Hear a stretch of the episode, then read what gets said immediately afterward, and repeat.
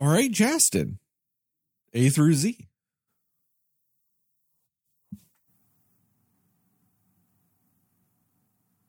P.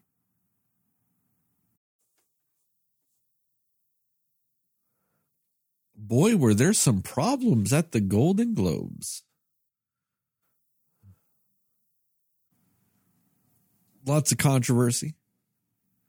Lots of bad jokes. Lots of. I mean, honestly, it's the fucking Golden Globes. Like, who cares? Like, I don't know why everybody's throwing a fit. It's Golden Globes.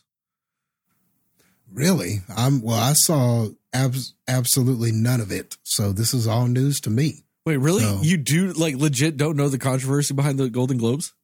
No, I have, I have zero clue. I, I Wow. forgot to even look up like the winners and some of the results and stuff, other than what Heather posted. Oh, this and this wasn't even results. This was just openly open monologue, like the opening monologue jokes. Oh, So, uh, Jo Koy, uh, a comedian, was tapped to at least do the monologue. Originally, they were going to do like the hostless awards. That's kind of where they're leaning now, but they still want somebody to come in and do a monologue or an opening, you know, type of thing. And he comes in and he's like, uh, one of his jokes was, you know, the NFL and the Golden, or this came on after an NFL game. And unlike the NFL, though, we're not going to cut to Taylor Swift every five minutes without a reason, or something like that, is what he said. So then, of course, it cuts to Taylor Swift. And she just doesn't laugh and takes a sip of wine. And everybody's like, see, it's a terrible joke. And it was a terrible joke. Like, let's just be real. It's, Yeah. it's just a bad joke. I don't think it's particularly offensive. It's just bad. yeah, it's Like- just not great. Yeah, low hanging fruit at yeah, this point. it's it's low hanging fruit and also just two months old. Like, you know what I mean? It's not even topical. It's just old and low hanging and lazy. It's just bad. And then another joke he did was like, you know, you had Oppenheimer came out, or Oppenheimer and Barbie came out on the same day, and Oppenheimer's based on a on like a seven hundred and something page book and all this other stuff, and Barbie's based on plastic boobies.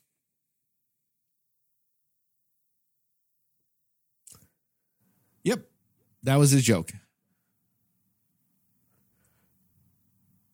That Okay. to me is the one that is not only a bad joke, but also a topically bad. Bad for the room, also. Like, come on, you're not going to say that in a Hollywood event. You know, when the movie's up for like best comedic movie, she's Greta Gerwig's up for best director. You know, Margot Robbie's up for best uh actress in a comedic role.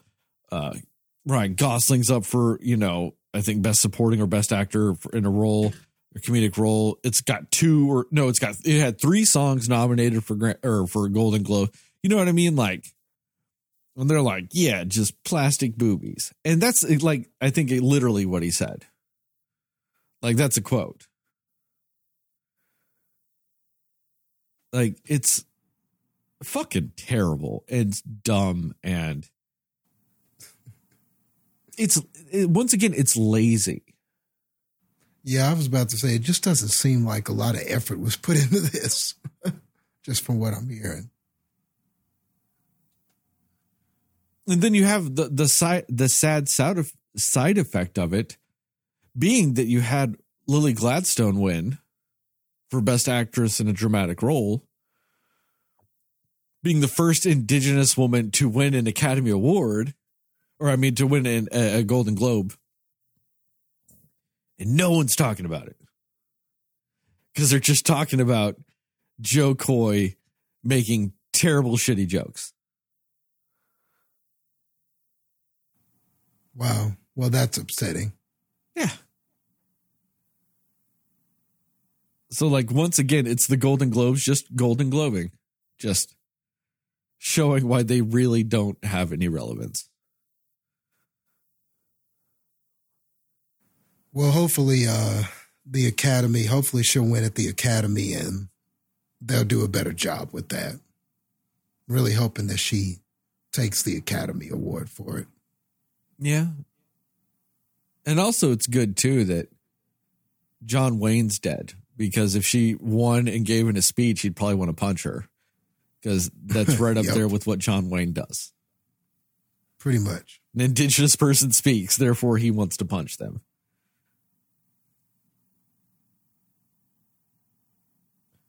So, yeah, that's the fun of the Golden Globes. And it sucks too because you had some like like funny presentations and you had some funny like Issa Rae and uh oh fuck the guy that played Shang Chi his name just literally escaped my head. Uh Simu Liu. Uh they presented an award and they were fucking funny together. Uh Kieran Culkin who was in Succession he won. And he's like giving a speech and like all this stuff. And then in the middle of it he says suck it pedro to pedro pascal because he won and pedro didn't. And it was you know it's just a little you know funny joke thing. And like and it pans to like pedro and he's laughing. Then he goes makes like a sad face like a like a really shitty sad face you know.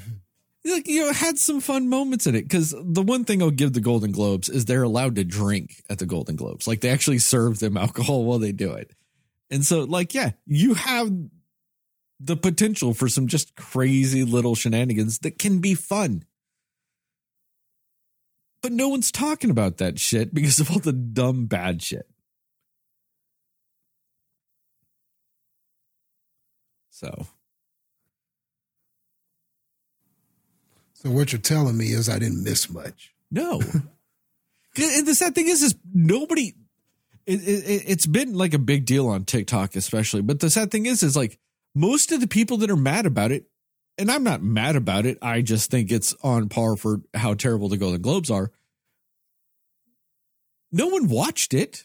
It's just, you know what I mean? Like the the the clips got cut, and they're just playing those.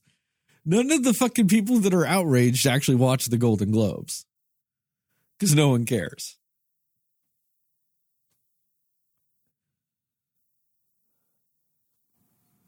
Wow. I mean, come on. Come on, Golden Globes. You do not, you do not schedule your fucking award show for the exact same time as the last regular season game of the NFL. You're fucking dumb. You know, when you schedule it the week before the Super Bowl, you know, that bye week where they have the Pro Bowl. Because as much as everybody loves the NFL, no one watches the Pro Bowl. You might as well put it on that night. Like, Yeah, true. True. or the week after the Super Bowl.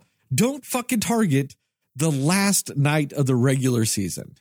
Now, while the game was slightly less meaningful because since the Titans beat the Jags, the Bills were in the playoffs. It was no longer a do or die game for the Bills.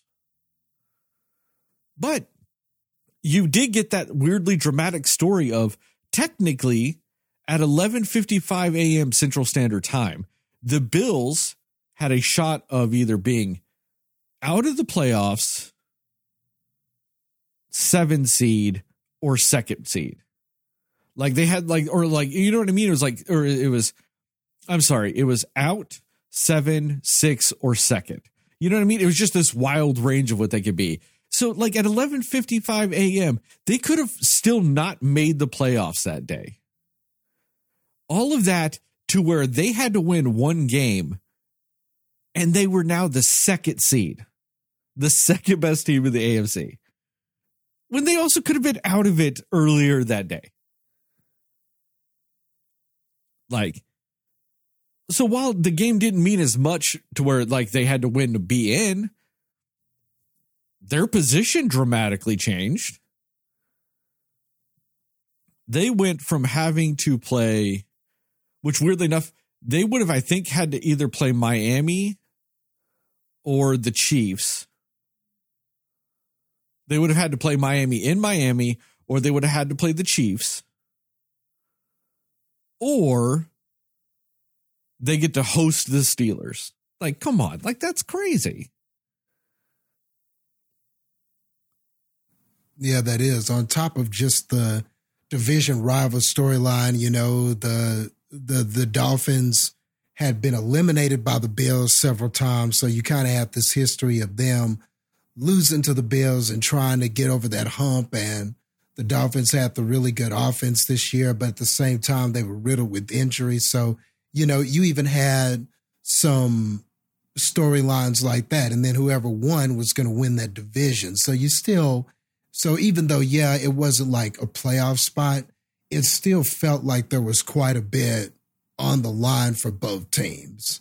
Um, and then they got that prime time slot and it being the last game of the season. So there were just a lot of fun storylines with that coming in. And then the Bills just had made this incredible run. And then, you know, it felt like Miami was kind of hanging on and trying to change the narrative about them and what happens against good teams. So, I, I mean, it, it felt like it, it was the last, it was right to have that as the last game we saw that day it, it felt like there was still a lot of stakes for sure. Exactly. You know, and especially when the Golden Globes schedule it, they had no idea what was going to happen.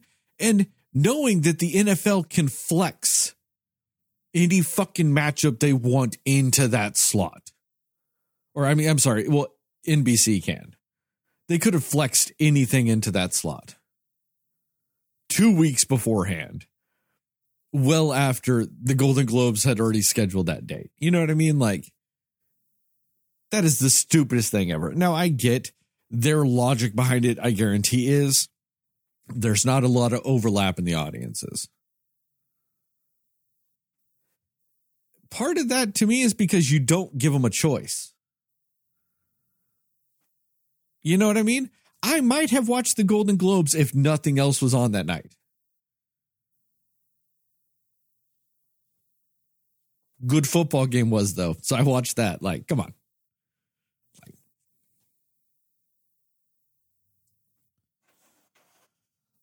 so yeah, it's just uh, it's dumb on their part. On top of it's it's dumb decision after dumb decision. Once again, another reason why I'm like the Golden Globes are completely irrelevant. Like, just what are they doing? Um, I don't know. I should have asked beforehand if you also knew of any other news. That's the only thing I can think of off the top of my head. Well, I mean, I don't know how much news it is, but something that I saw recently that I thought was surprising the Wonka movie apparently is still has been the number one movie for a matter of weeks. Like it lost number one then it to some movie that came out, I remember, but then it regained the number one spot. And all the way coming out of the new year, it was still the number one movie. So Wonka's having a pretty good run, man. Like it's just kind of been under the radar, the number one movie for a number of weeks. So, um, I thought that was interesting when I read that.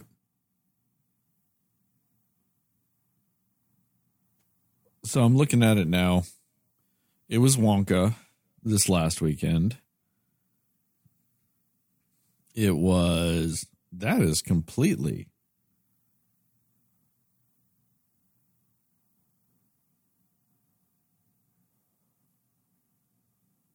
Okay, this is Box Office Mojo has this very, very dumb. The way they broke all this down. So yeah, it was Wonka. And then if I go to this, Wonka Wonka. So Christmas weekend, it lost out to Aquaman. That's what it was. So for one weekend, it lost. but it was Wonka, then Aquaman, then Wonka, then Wonka again. How much money has Wonka made? Which which I just thought was crazy, and I was like, "Wow, really? It it it wasn't number one, and then it gained number one, and then it made me go, man, is Aquaman that bad that everybody just saw it once and went never again?" yes. Okay. uh oh yeah, I mean Wonka's made 470 million dollars worldwide. Domestically, it really hadn't made shit. But I mean worldwide it's made a good amount.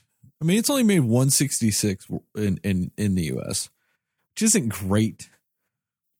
It's also not the worst. But I mean, yeah, that damn near half a billion for a little fucking yeah. movie that no one was asking for. You know what I mean? I mean, I'm not even trying to knock the movie. I know I wasn't a fan of it, but I'm just saying no one was asking for this movie. And for it just to come in and kind of do what it's doing is, I mean, it's respectable. Yeah, and I know on the podcast I was on the other side of that. I thought I thought it was pretty good. And I don't know, I guess apparently people well, people seem to be watching it. The so. world has sided with you. Hmm, I, I guess. Mean, US box office would not make this movie successful. About 125 million dollar budget. So it's 166 in the United States is not good. But that 300 million worldwide is. You know, so which is kind of a surprise in and of itself too. I didn't know that Wonka had such an appeal over there. I mean, I just that that wasn't anything I knew or expected to see either. So just I just thought that was interesting. I just thought that because it is very rare for a film to be at number 1 lose the slot just because of how gradually films lose steam, especially the past few years. Like, you know, after COVID and everything, man, movies just have a huge drop off after their opening weekend for a lot of them, except for like, you know, those movies that really nailed it at the box office, like Mario, Oppenheimer, Barbie, stuff like that. But a lot, but most movies have that huge drop off. So that was just surprising when I saw that. And especially the holiday season, you know, it wasn't like nothing was coming out during the holiday season. You know, you had the Aquaman movie, you had, and there were all these other Christmas releases and stuff like that. So it, th- there were movies that easily could have, or uh, you could even argue should have, taken that spot and didn't you know, it sort of emerged still and regained the number one spot. So it's kind of amazing it was able to do that. Movies cleaning up in Europe. Cleaning up in Europe. Okay, so that's where okay. Over yeah. half its worldwide is in Europe alone. That makes a lot of sense though. Um I mean, it's doing respectable in Asia. I mean, China's do. I mean, you got seven million in China, it, but to me, what's crazy, you got two million, two and a half million in Hong Kong alone. Hmm. You know, but I mean, Mexico got twenty three mil in Mexico. That's not bad. But what I mean, gangbusters. It's the uh, England, United Kingdom 67 and a half million in the United Kingdom alone. Hmm. Yeah. And then also, weirdly enough, too, France and Germany loving this movie too. And Italy. All your big European countries are going out and seeing this movie. So, which weirdly enough to me, I was surprised. I'm surprised it's not bigger in Belgium. It's only got 5.9 million in Belgium. They love hmm. themselves some chocolate there. They got their own yeah, chocolate. they do. Yeah, they do like chocolate. They be on that chocolate. and it did not come in. Uh, it did not come out in Switzerland, which is surprising to me because you know they got their own chocolate.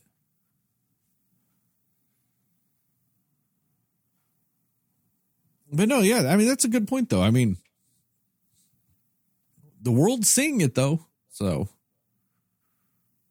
I I mean you put you put you know 125 million into a movie, you get half a billion back. That's good. So, Yeah. I mean, like I said, I don't really know what that means other than I guess there's still a market for Willy Wonka. I mean, I guess. to me, it means we're probably going to get the Timothée Chalamet version of Willy Wonka in the Chocolate Factory. And we're probably Yeah. going to get the Timothée Chalamet version of Willy Wonka in the Great Glass Elevator. Yeah. Or just do a Wonka verse and have, you know, got to have a Oompa Loompa. Just, just Spin-off Hugh, movie and- Hugh Grant's nightmare. Yep. The Wonka verse. Uh, actually, if they did the other movies, then you know, then they don't need Hugh Grant because he was the solo Oompa Loompa. He was just the oomp in this movie. Yeah. Then you could do a multiverse one where the Johnny Depp Wonka meets the Chalamet Wonka. And they go on adventure, do some stuff. And then they do that horribly morbid thing of the CGI AI created Gene Wilder's in it. oh God, please no. Don't do it. He's like Don't he's it. like the Wonka boss. Why can't they just go into a store and both together watch the the pure imagination song from the first Wonka film and they're just like Oh, that's how you do it. that's badass. You know, and they both could just be looking at it like okay, that's fucking tight. That's what I both want them to say. Both of them. both want us to go that's pretty fucking tight. And then they just walk out of the store and that's it. That You is know? one of my favorite scenes in the original, though. That That's right what- there is just a beautifully well shot scene of cinema, right there. Yeah. That's how you do it. You you would need to do it that way. And it's real. Like it was real edible shit. Really? Yeah. Yeah. Yeah. Fucking crazy. And then it goes, I love, and I love the juxtaposition in that movie too. It goes from that scene to also like a immensely traumatizing scene of when they're going through the tunnel. And it's the whole no one knows which way you're going. It's all the like fucked up imagery, and you get to see a chicken get its head cut off and all that crazy ass shit. And I just love the juxtaposition of it all. That movie's good. Like the original. Except, and I think most people that are fans of the original agree, no one likes the song that the mom sings in the original when she's like, I just wash clothes and I hope Charlie gets what he wants, or whatever that song was. no one cares about that. Anytime I've ever watched it since then and I have control over it, I skip that scene. I'm like, and next. Damn. It's just boring. There's like the, the movie's so whimsical, and then you've got that scene of just anti whimsy. Like, especially when you're a kid, nobody wants to hear about the woes and trials and tribulations of being an adult. Wants that shit. Give me candy or give me nothing. Candy and kid murder, I should say. That's what I always loved as a kid about this movie. Candy and kid murder.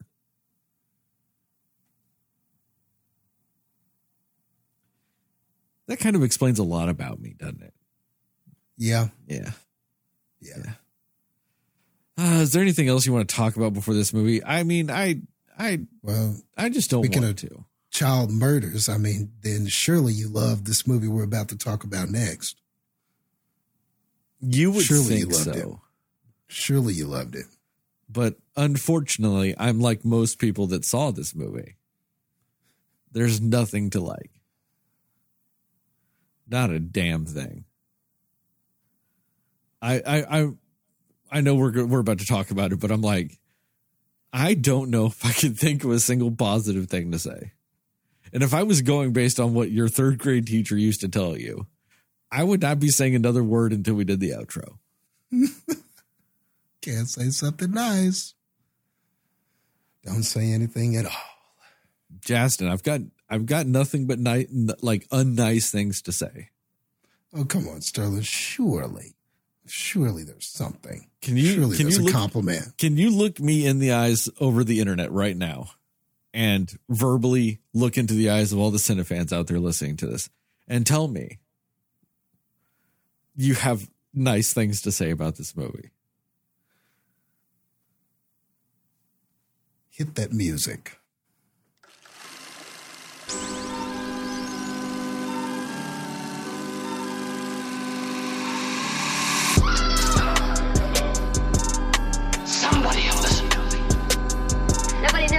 Knows anything but you. All right. Are you ready? Yes. Come on. Cinema Slayers. Hey, Cinefans, and welcome back to another episode of the Cinema Slayers podcast. I'm Sterling, and as always, I'm joined by Jastin. Unfortunately, Heather couldn't be with us tonight. And, well, is it unfortunate for her? No, I think she lucked the fuck out. Now, I was about to say she looked out. well, she did see the movie though, so she she's not completely lucky. She still watched it. She just gets That's to true. forget this movie exists two hours before we do. Yeah, so maybe she's unlucky. She watched it, but she doesn't really get to express in full detail. She did send us some stuff, but she doesn't get to express in full detail and really just get this one off her chest, you know. Yeah, but she just gets to go to sure it- sleep and forget about it though. Yeah, you know, I don't know. That might be better. That might be a better deal. You know, Like I actually have to actively think about this movie for the rest of this episode. I think that that's worse. But I feel like whenever you experience something that's traumatic like this, because of how bland it is, it's nice to at least get it off your chest. You know what I mean? To get it off, you know, So we before get it the can cause any more. Yeah, we get the we get to, to really we we get to really assist with our mental health so that this doesn't cause any further damage. Yeah, she she she runs the risk of maybe part of it getting bottled up inside her. Exactly. Oh, see, that's fair. That's fair. Oh fuck! I just remembered I was in the middle of the intro. Uh, we were going to talk about what we liked and didn't like, and everything in between with the movie Night Swim. Uh, we will go spoiler-free recommendations and scores, and then into a more spoiler-centric section with time codes in the description to allow you to jump around if you so require. And with all that, I don't know. Since it's just you and me, Chast, I'll start this off. Uh, fuck, this movie sucks. It's it's not even a fuck this movie. It just sucks.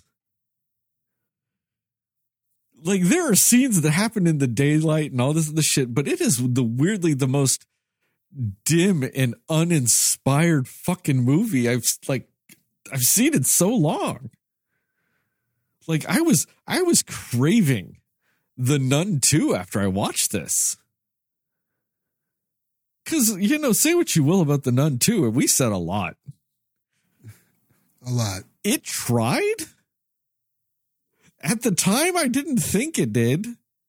Then I saw this, and I'm like, the Nun tried at least. Like the Nun 2 tried. It failed just at every fucking corner, but it tried. They did not even try.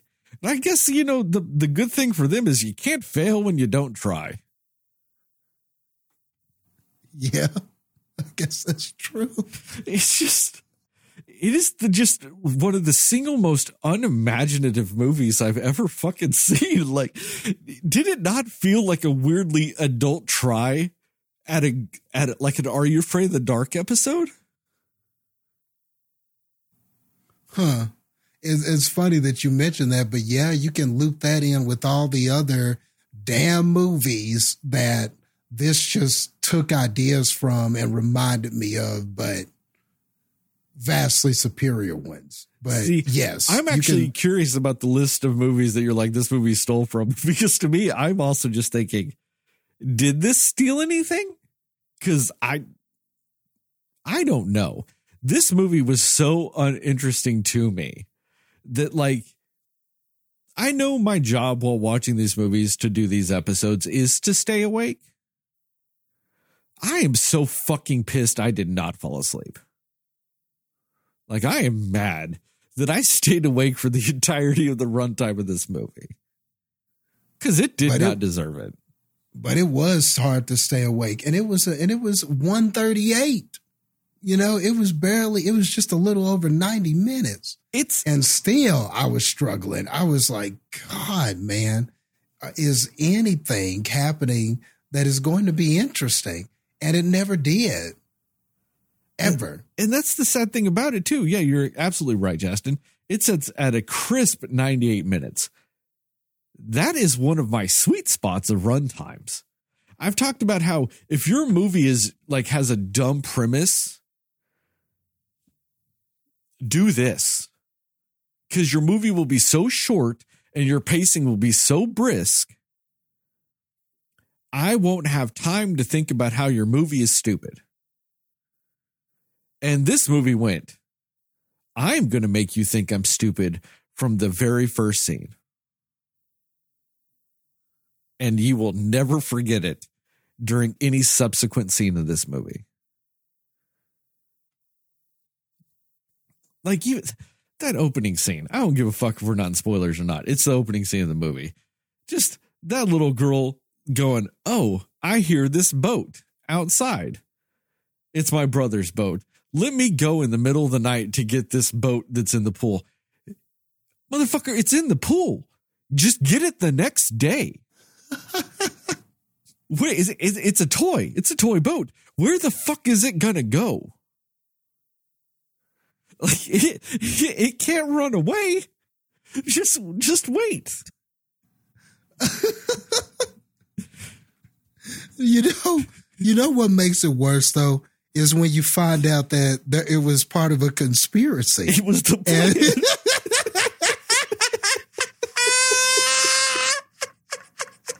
You just had to plan that you raised your daughter to do something stupid.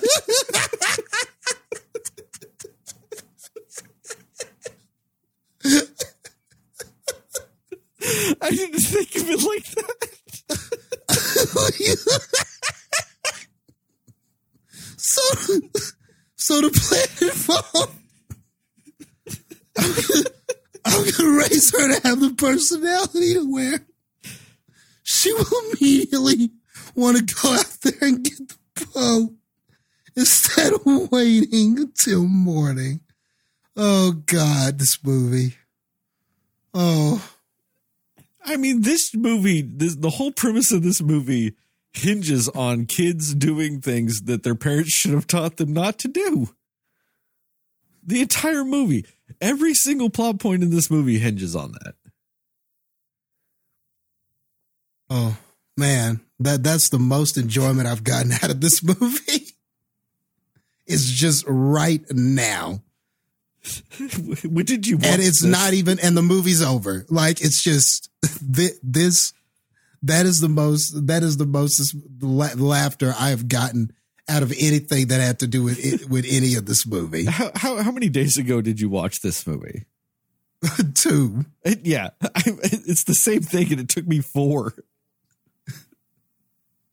I've just been sitting on so many days of thinking, "Fuck, we have to record this episode." no man I almost was like, I almost wanted to message you and just be like, "Hey, guys, can we just like, can I just re-record the intro for Godzilla and just make it an episode so we don't have to talk about it?" I was just like, "Fuck, this is so bad." Like, so yeah, that's the first I don't know two minutes of this movie, and it just never gets any better. There is legitimately not a single scary scene in this movie some of the worst ghost CGI I have ever fucking seen. Ever. oh At a certain point, do you not go, huh? This looks shitty. let's just have the ghost stay underwater.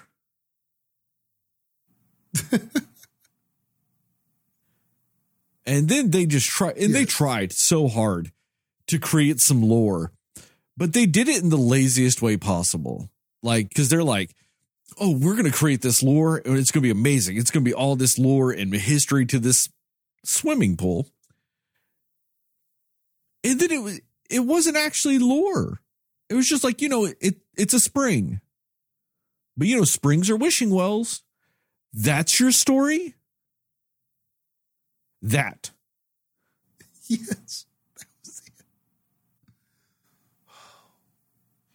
Oh, you know wishing wells, you got to pay the price.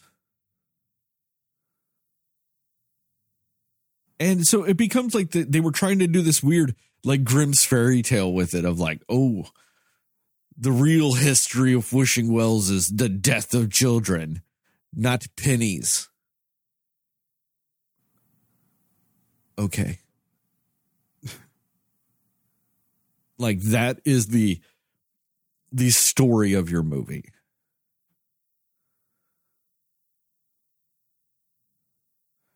And also, I don't think Wyatt Russell is a bad actor. But I will argue he did not act a single time in this movie. that man just stood there with a stoic face the entirety of the movie. He did nothing.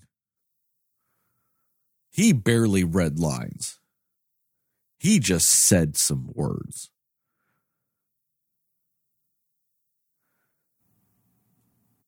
And then there was the kids. I didn't have any problems with the daughter. That son actor was kind of annoying to me. Yeah, he was. The daughter was all right. The son, not so much. And it's because the daughter acted like a real teenager.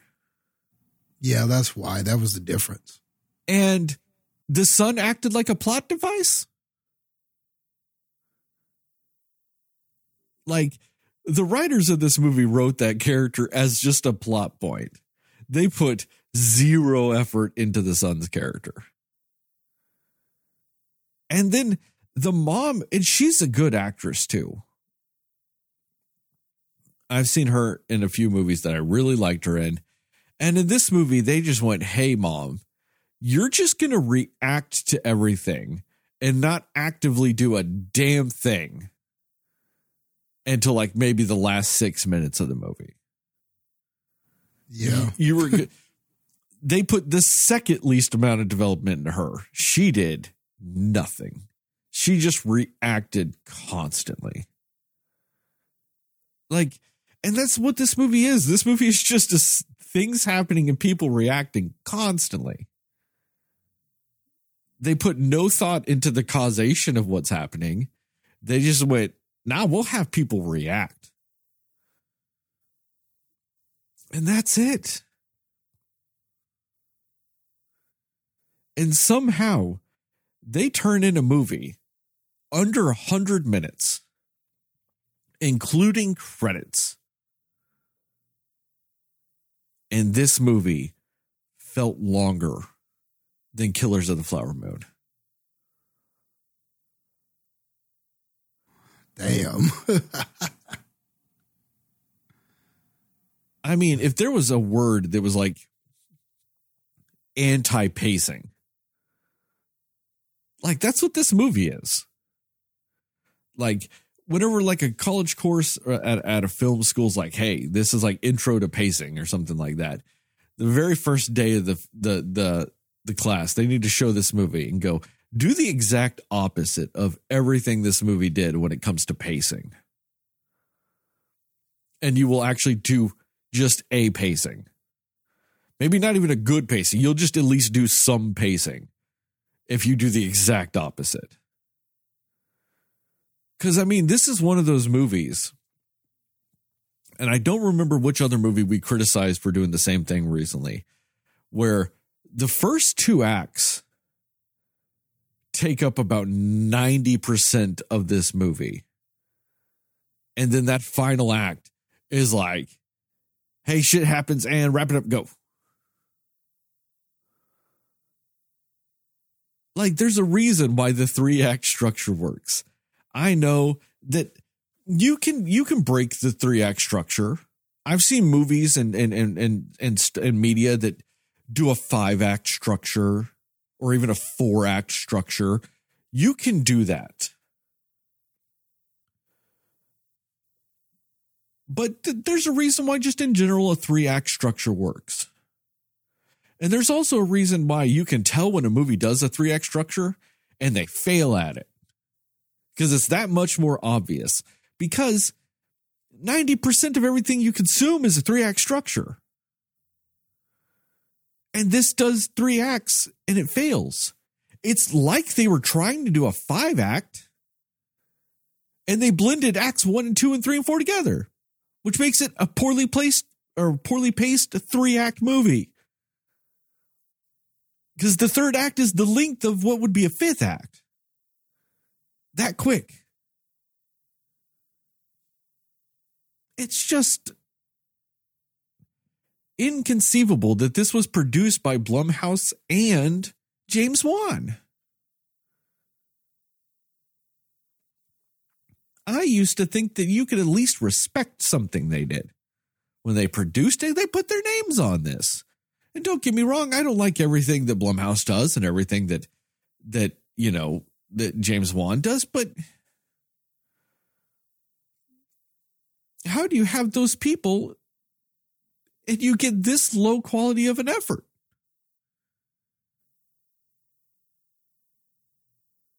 I mean, these are the people that have created stuff that's iconic. I mean, I know I don't like them, but you guys like the Conjuring movies? Like at least the first two Conjurings, you know? James Wan created the Conjuring verse.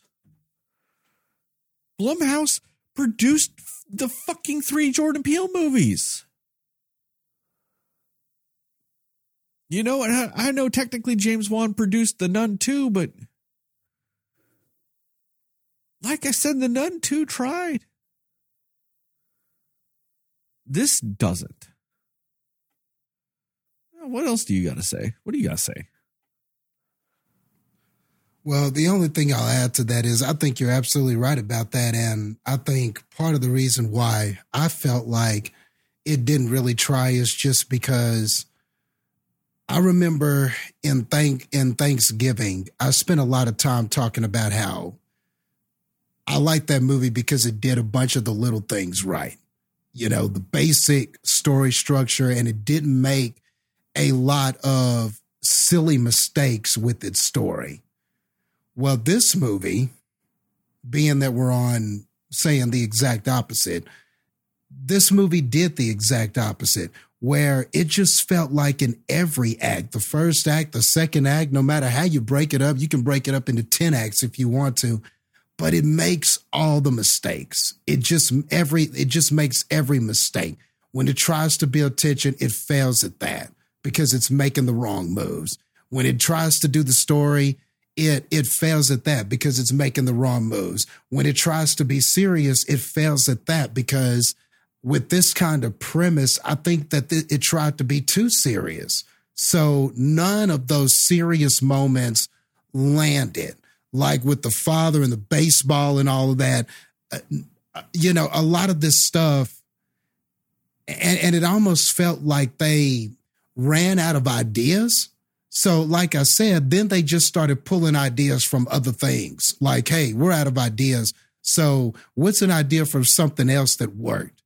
And essentially, they just copy and pasted a typical cliche ass, like haunted house movie and just pasted it over to a pool and thought that they had a movie. But a lot of the same shit happens. You got the same kind of characters. You got the same kind of, you know, and uh, and and and really over that is like this thin layer of something that they thought was story and differences and creative design and creative storytelling, but it's just paper thin. Like it's almost like a piece of paper submerged in water. You you the moment you touch it, you just go right through it and then you realize you are watching the same shit except it's a pool. And it's just nowhere near as effective. So, yeah. And it wasn't even like, you know, I was hoping that this movie would maybe dip into the silly.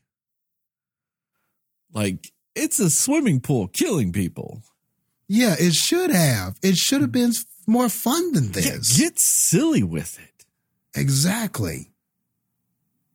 Like, and lean into that. Make it a fucking weird fucking movie. Like, have when they're having a pool party, just have all of a sudden people getting massacred in the pool. like, just all of a sudden people are just getting tore up in the pool. And it's just one of those weird things where people can't escape it because it's a pool. Like, you, you know what I mean? And like people keep going to it. It's just like a weird fucking thing. Like, almost make it like a siren of ways. Like, you know, it just has a way of still luring people to it. Yeah. Yeah. You know, you could do weird things with it. Like, if you're away from the pool too long after you've been exposed to it, you forget that it's a murder pool. And then you're just like, oh, hey, let's go swimming again. Like, it ate your sister yesterday. The next the next day, you're just like, oh, let's go swimming again. And you can just do that dumb thing that movies do every once in a while where it just doesn't work on one character. Like one character's not tempted by it and one character remembers. You know, it can be like the kid, or you can have it be one of the parents and the parent be like never getting in the pool or never fully getting in the pool. And that's why it doesn't work on them as well because like they had something traumatizing happen to happen to them in a pool when they were a kid. So the the furthest they go is like sitting on the ledge with their feet in the water. So it affects them a little bit, but not completely. But it's like, you know what I mean? Something dumb like that would have worked better than this. You know? Just Yeah. especially at the end of the movie when it's like, oh no, the pool possessed him and won't let him go. It what? I'm I'm like, surely they didn't just say that. that kid's like, and he's like coughing up pool water, and I'm like, oh, oh no, they they're actually doing that. They're saying this kid's been possessed by the pool.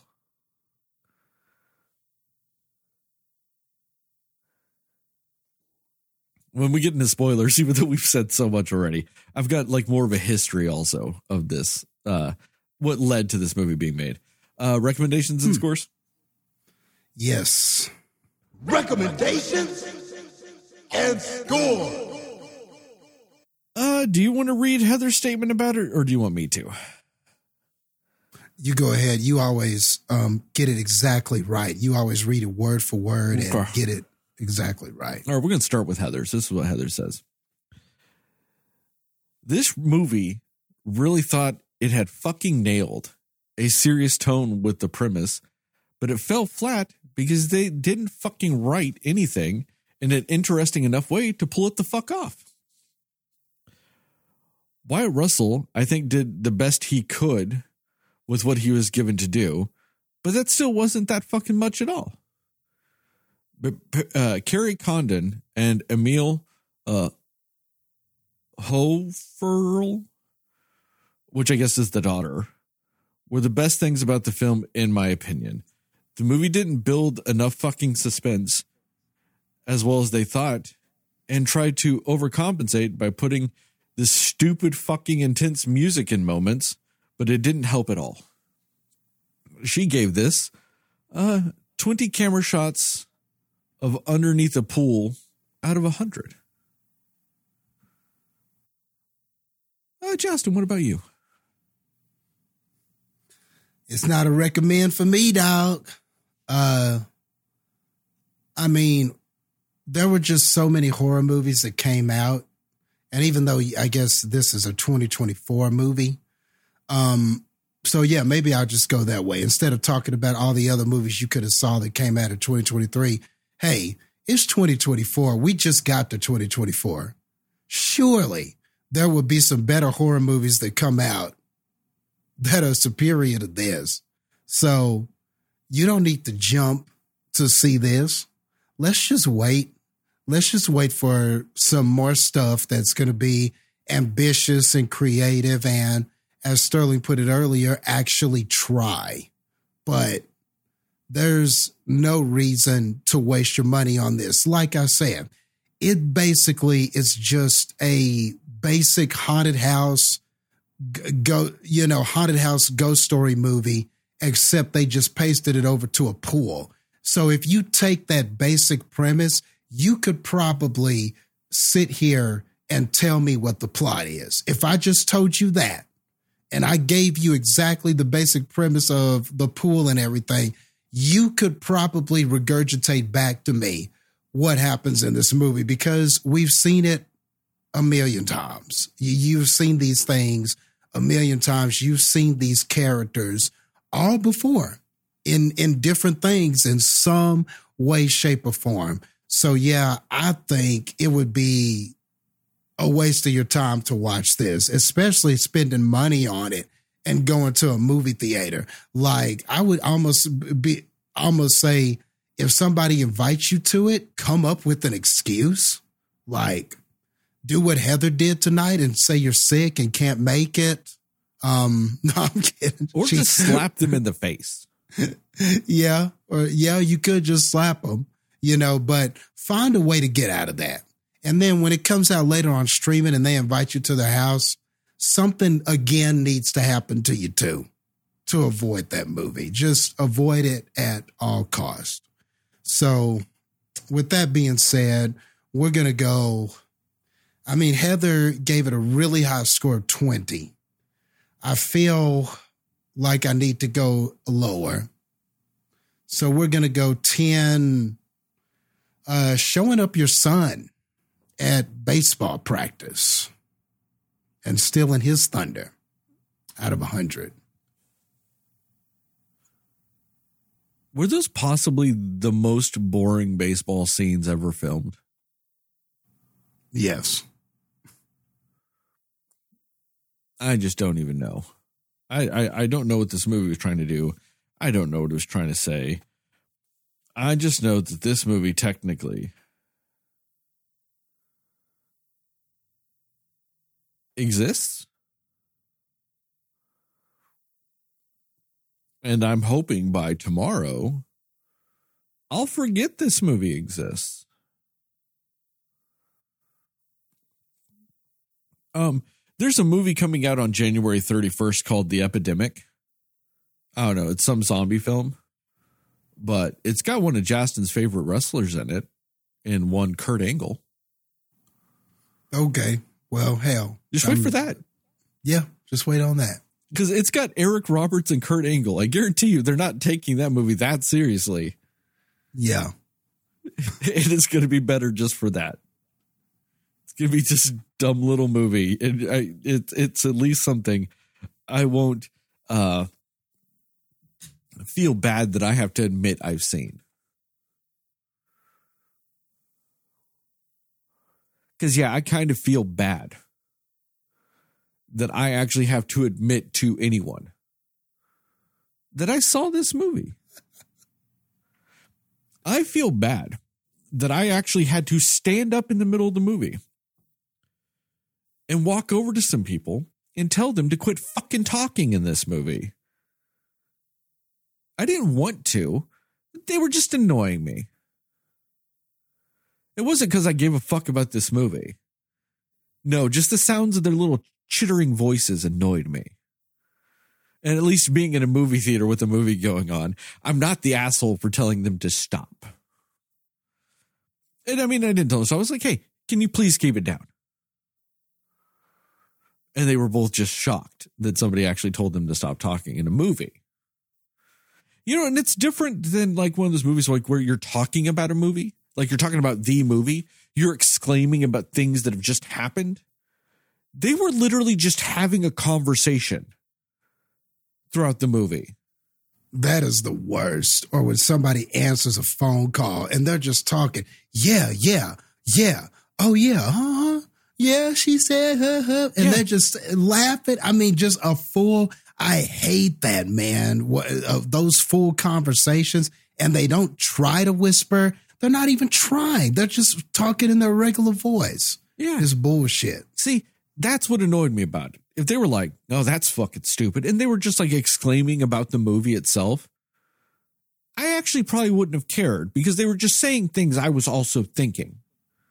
You know, if they're like, "Oh, that was fucking stupid," I'd have been like, "Yeah, I agree with that person." Yep. But they were just talking. And it's one of those people too that you can tell from the time the trailers are on that they're going to be doing that. Just the fact that they are talking nonstop throughout the trailers about anything. And then the Yeah. movie advertisement comes on and they're still just having the conversation. And you just get this weird feeling in your stomach to go, they're just going to have a conversation throughout this movie. It's like they went on their first date and they're talking and they went, Oh, let's also go to a movie, which is what you do with a date when you don't want to talk to them or you don't want to feel the need to talk to them, I should say, because it is supposed to be a social, you know, no, no to talk during a movie. Yes. I mean, they were conversing like we are right now, but about anything. I, you know what I mean? Like I, I couldn't hear the words exactly, but you could just hear them talking. You know, and I at least appreciate that. I I do look angry enough when I want to that uh, people don't try to argue with me about that stuff. You know, it's just, and they, they did. I'll give them credit. They didn't say a fucking word the rest of the movie. Well, that's cool. But jeez. And I think it's because they, I, I- I guess they thought, because they were in the row behind me. And don't get me wrong. There was not that many people in the theater. There was like, you know, I was sitting in a section, there were some people up there, and then they were behind me. And they were like behind me and like three seats over. So they weren't directly behind me. But, and I think that that's what made them think that they were fine. But Yeah, I thought they were far enough away, Yeah. but it's just but when you're in a movie especially like if you go to movies all the time and all this other stuff like that shit just distracts you you know what i mean because you just hear it you know what i mean like you just hear it constantly and then then like i said and the way i know that they were having just conversations is just because it never stopped it was never like it was lining up with things happening in the movie it was just a constant thing and then they're just like laughing but it wasn't even at a scene where the movie thought it did something and then they laughed. Kind of like what we did, you know, when we were talking about the scene earlier or anything. You know, it'd be like the parents are just having a conversation and they just start laughing. You know, like, yeah. The worst. yeah. The worst. And I felt, do you know how fucking shitty it is that I had to tell people to stop talking during this fucking movie? Like this movie deserved respect?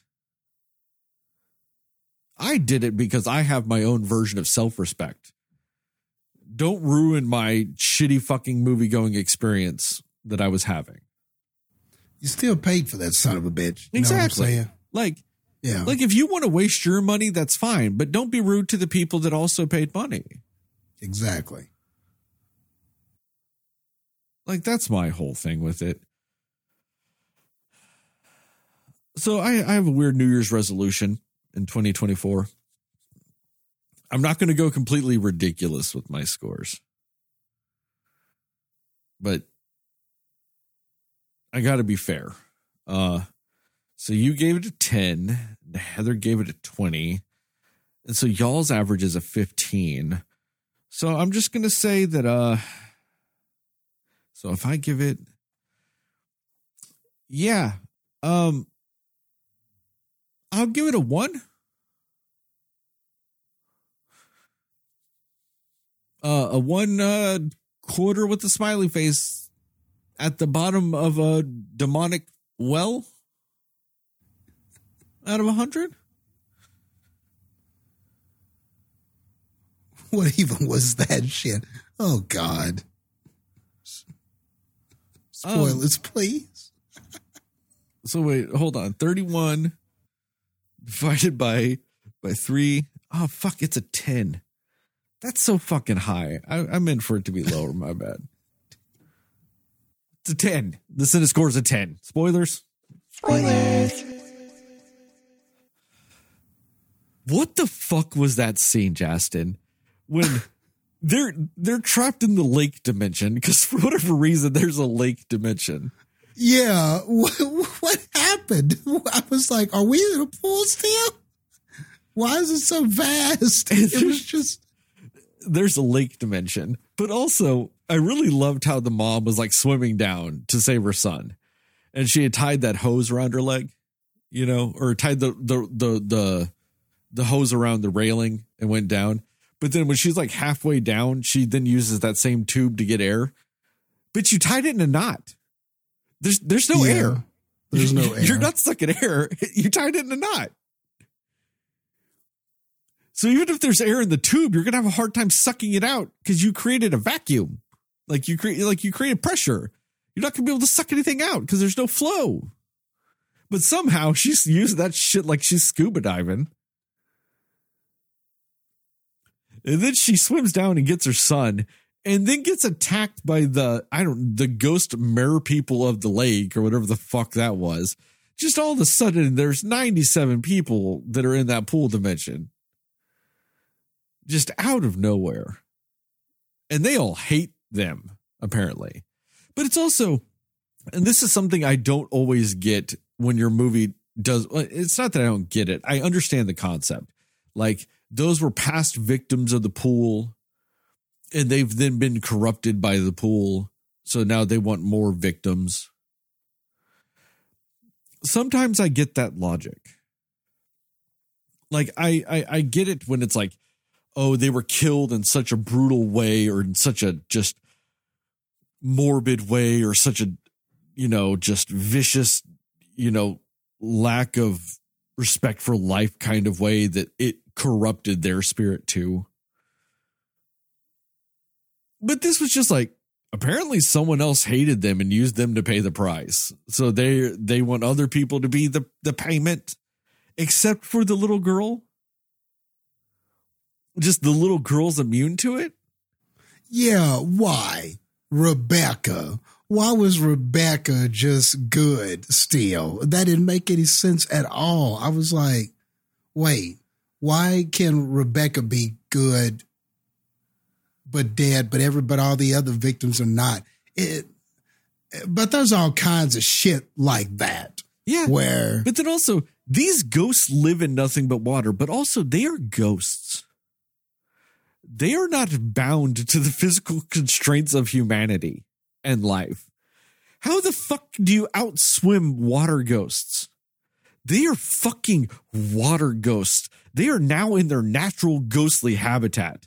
How the fuck do you outswim them? Also, you can tell the one thing that this director tried with, or he thought he tried with, was that fucking scene when Rebecca's there and she lets go of the coin and it starts to to sink or it starts to float up, which means it was actually sinking to like let them know that they were going the wrong direction. They need to swim down to swim up or whatever. He thought he was fucking telling something with that. He was just being just all kinds of artistic and it was just going to change the meaning of the movie. Fuck that scene was dumb. Because also, I don't know, the pool was glowing. That, that that pool was glowing like a fucking full moon in the middle of like the open sky. How the fuck do you not see that? yeah. I don't care how much turned around you get. You look around for 0.8 seconds, you're going to fucking see that thing. It was massive and glowing.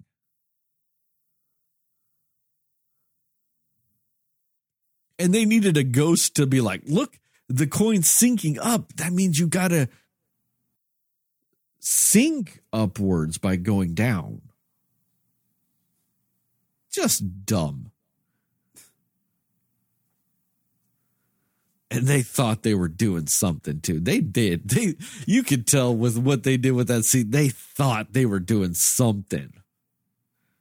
And it was just another one of those things, Jastin. I guess, like you said, with with you know, like the antithesis of Thanksgiving or Thanksgiving, whatever the fuck that movie was. Yeah, Thanksgiving. No, that's a good movie. Um, Thanksgiving three specifically, but like you could tell, like they just they thought like they thought they were doing something, but since all the little things were wrong, the the one big scene you think you filmed for your fucking movie doesn't work either. It doesn't work. It just And you're right. I bet the way the person writing that was proud of themselves, like, oh man, they're gonna love this. But no, not quite, sir. Not quite. yeah, the most iconic scene in your movie is I'm like, man, that was iconically fucking stupid, man. Just That's a big miss. That's right. But also, once again, I feel so bad for that little girl that played Rebecca. They wrote her character stupid as shit. They they had her going for midnight toy finds for her brother that was asleep. Like it was they could they didn't even have the audacity to be like, my brother can't sleep without his toy, and I want to help my brother. That motherfucker's passed out. Also, it's a toy boat. What the fuck is he gonna do with that in bed? Wait, like, Yeah, it's a toy boat he's asleep. and he's asleep. And also, why do you need to go get the toy boat out of the pool? Where the fuck else are you going to play with the toy boat outside of the pool? The pool is the that toy's natural habitat. And they just went and had her get murdered for that. And then they have her show up at the end of the movie to also be stupid. To like look at my quarter sink upwards. You got to swim downwards to I, ugh. That poor little girl. She's to get typecast as dumb little girl. All because of this shitty fucking movie. And that's not fair to her. I'm sure she's fine. and every mom she has just doesn't give a damn about her and cares more about the brother, apparently. Which, wh- what what was that about? Did she not care about the daughter because she was corrupted? They they didn't make that clear. Like, was was the water, as they put it, the water, the pool, was it manipulating the mom to make her think, look, the your wish to have your son healed has to happen with the daughter. So the corruption was you don't give a fuck about your daughter anymore. You need to sacrifice her. And if it was, I mean, I'm assuming it was, but it didn't come across that way in the film, really. It just was her saying whatever you wish. The the the pool has to get someone. There has to be a sacrifice. But it was better for my son in the end. And it, you know you never got the sense that she was corrupted into thinking that. It just Well, see, weirdly enough, that the, the woman from the beginning of the movie that shows up like two thirds of the way movie, hers makes the most sense to me. The dad, th- I don't understand that one, other than the fact that they wrote a character to just be the the cannon fodder. Uh, so if her wish is for the son to be healed, but she's got to sacrifice somebody for that wish, it's going to corrupt her into sacrificing the only thing else which is her daughter. Because you can't sacrifice the son if your wish is for him to get healed. yeah So by the default, all she's got left is the daughter. You know, so it corrupts her into going, my daughter doesn't matter. I have to heal my son. Even if that's not what she thought, it's just because her wish was for her son to be healed. hmm So it causes a weird, like, supernatural, like, defaulting process in her head. Be like, yep, guess Rebecca's dying then. Yep. I guess Rebecca has to die then. And maybe my confusion was it's like you said, it didn't work that way with the dad. Yes. So that maybe that's why I had trouble making that connection, you know? Yeah. It, it, it doesn't line up the same. Like he should have been willing to sacrifice any of his kids or his wife. Yeah. Or his wife. Because or- his dream yeah, was just to get back into baseball. Yeah. That was his dream. So anyone should have been sacrificed for him. And they just had it be the son. That doesn't line up. When it's a single mom with two kids and your wish is just to heal one kid, it, it tracks as like a default logic. But like that it corrupts you so much that you don't see you're sacrificing your other kid. Like, you know, that makes sense to me.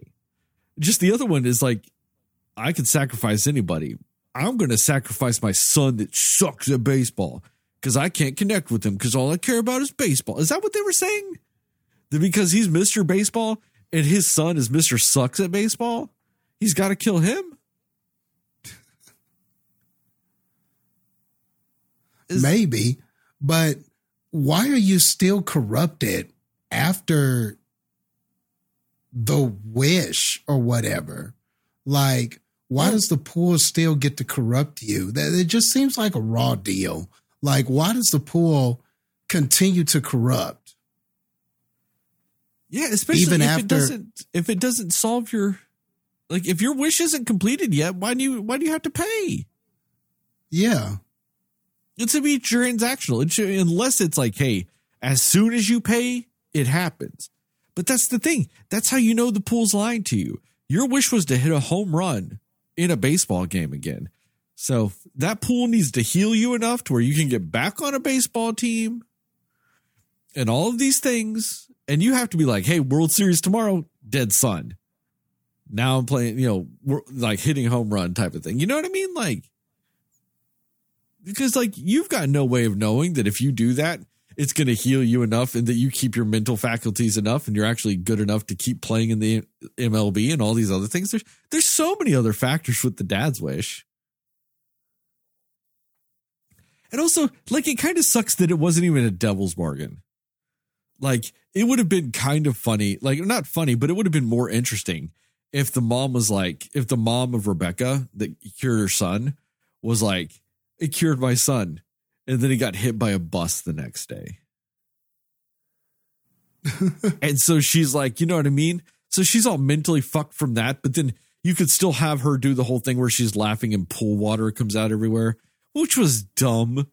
But you could still Yeah. do it, I guess. Like, you know what I mean? You could still show that the pool gave her her wish, but it didn't matter. He died anyway. And from something completely unrelated, because that's life but that she was still fucked by the pool. Like she still had that corruption of the pool or whatever.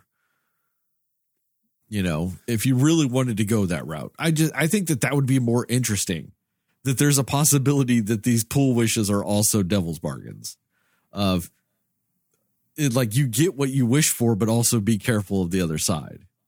Like, Yeah. yep, cured my kid, but also got hit by a bus, so it didn't even matter. Yeah, and that definitely would have been a lot more fun than this. And if the transaction can happen if you just sacrifice yourself, why is the pool doing the hard work of trying to get you to sacrifice somebody else when you can you're already corrupting this person? So just let that person sacrifice themselves. And then give you them don't a little bit of what wish. they want. Yeah. Yeah, and then you don't even have to give a wish. Just make it seem like they're going to get what they want long enough for you to corrupt them, and then just make them get in the pool, and that's the end of it.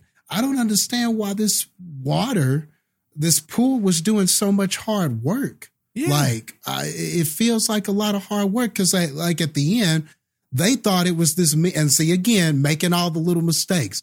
They thought it was this meaningful sacrifice at the end when the dad looks looks at them and goes, "Don't look back," and sacrifice himself. Which that has to be the most stupid, just last words of a hero of a heroic character in a film, maybe ever.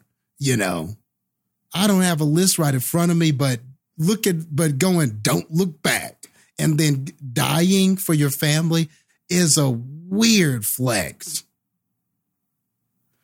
I mean, what should he have said though? Like, time to go into life's deep end. At least that's a pool analogy. Yeah, at least it's a pool analogy. Or I'm glad I took swimming lessons at my local YMCA when I was a kid and then just go off and die. So that it's also like, you know, a little nod to the YMCA. Yep. And see, and if it was like trying to have more fun with it or something, you know, if this was a movie that wasn't taking itself so seriously, he could have said something really corny like, the best home run I ever hit was with you guys or something like that. You know, he could have Yeah. just said some Or like baseball bullshit, Or, you know. but, but also you could have done that in this movie as like a, like a more sentimental note of like him going like to his son and being like, "Don't take your eye off the ball. Trust your instincts." Just something like that. Like it still could have been like a sentimental, actual, meaningful thing before you died. Other than you know, sounding like fucking Peppy from Star Fox sixty four. Don't look back, Fox. Don't look back. don't look back, do a barrel roll. Like, eh, so that was just dumb, man. Like, I didn't understand, but like, but for real though, if if the dad can just sacrifice himself and end the transaction, why wasn't the poor just doing that to everybody? Like, like if that if that's if that's if it didn't matter who sacrifices and and including the person you have corrupted, you're doing the hard work, man. You- You're overworking yourself, man. Just let the just kill the corrupt person. Just Also- have them be the sacrifice. Why don't you play the numbers game? Why don't you get all of them corrupted to where they're trying to kill each other? exactly? Where they all feel like they need to sacrifice one of the other family members to get their wish. It only tried on one of them. Yeah. And then the other ones, it was doing flirting or doing manipulation, and they would just be in the pool, and it, the the water could have got him, but for some reason failed. And like, I didn't understand what the water was doing. What was with all of the making somebody think their mom was at the pool and Or the then Marco Polo. disappearing? Yeah, what was the Marco Polo about? And then the pool, and then the, you didn't say polo. Why? Why is this pool doing this? Like, what But did all that have What was it doing with? with the mom when she was swimming at night? What, what, Yeah. What, what was that? yeah, what what what were you? What are you doing? Why are you not trying to corrupt and get somebody down there? You know, uh, exactly. Like, and then the little boy, it just like was just trying to scare the little boy. That's it. Yeah, it it was literally the pool was just scaring people. But then And also, the the ghost that scared the little boy was Rebecca. But then she Yeah. saves him at the end of the movie. Like she tries to grab him and pull him into a pool filter. But then also saves his life. Yeah, and so that didn't make any sense either because yeah, you're right. It was Rebecca, and all they did they were like, let's do something kind of like an It, but this shitty movie. So that whole thing of something in the drain and the voice, and I'm coming up and I get I get pulled in. I mean, you know what that was like. It, it just, and yeah, you're right. Like, why did Rebecca do that? But then later was, you know, the smiley face coin and everything and was helping out. I, so what was that about? And I guarantee their logic is, oh, it was a different ghost that tried to pull him into the filter. Like, okay, but then why wasn't that ghost trying to do something else? Like, like throughout the movie, you showed that it was like one ghost at a time in the pool. But then when you go to the pool dimensions, when all, then all of a sudden there's twenty seven thousand fucking ghosts down there all of a sudden, and like, it's just it's a, it's a mess. Like, Yeah. and so it- that that ties into directly what the history of this movie. Apparently, this movie started as a short film. So I guarantee the short film to me was probably somebody playing Marco Polo and there being a ghost. Mm. That was probably the short film, if I had to guess, because that was the night swim. Okay. You know, I don't know hmm. exactly what the, the the night swim was or what the short film was, but to me, that's what that would be. That's the film. Like that's a if you're doing a short film, because most of the time when you have a short film and then you make a feature length, your short film is also somewhere in your feature length movie. Like you do a whole scene that is your short length film, and to me, that's what you did. Like to me, that's what the scene would be that translates to a short film. Would be that, or maybe the beginning with Rebecca. Maybe I guess one of those two, but you it was based on that. It was a short film, and everybody's like, "Ah, that was a really kind of creepy, like little short film." Like, do you think you can make a movie out of it? He's like, "Yeah, I, I can make a movie out of it." He should have said, "Nah, that's about the peak that this idea has." Yep. Should have just told them the truth. This this idea is good for about ten minutes, and it's not good for anything else. Because because because it wasn't. You know and and and, and so like and it, it, you really feel that in this movie though. That this was just an like a scene was an idea and you tried to structure an entire movie based on a scene that happened in the like beginning of your second act because that is the closest this movie has to a competent scene but even then it betrays itself because at that point, once you're kind of freaking out and you're like, where the fuck is this person? I'm saying Marco, and they're like, it's like the whole Marco Polo thing. You just open your fucking eyes. You know what I mean? You just open your eyes. Yeah. Yeah. You wouldn't do that. Oh, let me peek through squinted eyes. They were doing, like, oh, that's why it's blurry and she doesn't see the ghost. Nah, you would have just fucking opened your eyes. Yeah. Like, come Yeah. on. Come on, shut up. And why is this ghost playing, man, and not trying to get anybody? Like, like, uh, it's just so annoying. It's See- just so annoying. like it would make more sense if Rebecca's death was an accident. And so she's trapped in the pool, but because she's been a ghost for so long, her spirit's corrupted and trying to kill people too. But also, it would slightly make sense as to why she was kind of playing with people because she's also still a child. You could balance some stuff with that. But nah, you had instead Ghost number three was doing Ghost number three was apparently 1920s Marco Polo champion. And he's like, oh, now somebody's playing Marco Polo in our pool. You know, I's got to be the ghost for that one.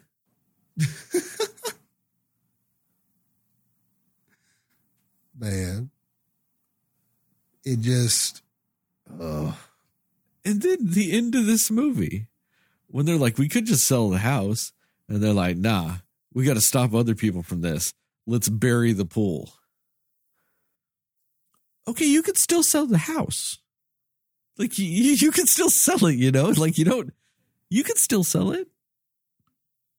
yeah, Just because you bury the pool doesn't mean you can't sell the house. yeah. Why could you do that? But like, I was slightly confused by the setting of this movie too, because I could have sworn earlier in the movie they said something about it being near the Twin Cities, which is Minnesota. You're I not think that is what they said. you're not putting a fucking in-ground pool in fucking Minnesota. That shit would freeze. And also that means that your fucking your ghost can only really get you like 3 months a year.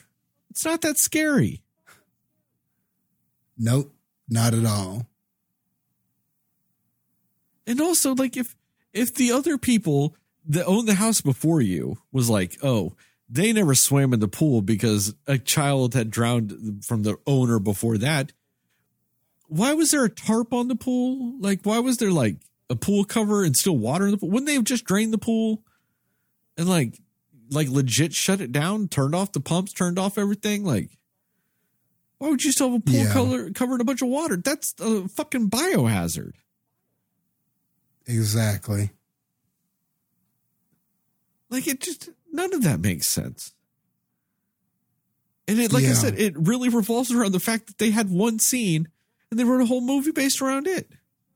And they're like, I don't know, where's the place people live? And they're like Minnesota. And they're like, cool, I bet they got pools there.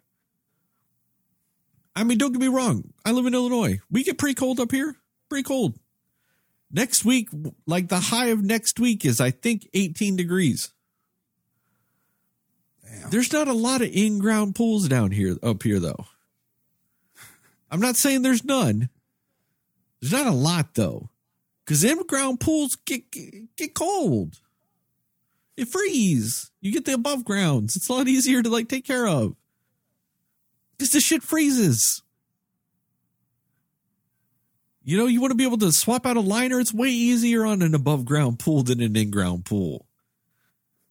You don't got your fucking pool freezing and breaking concrete and all that bullshit. No. Unless they're talking about, you know, the other twin cities.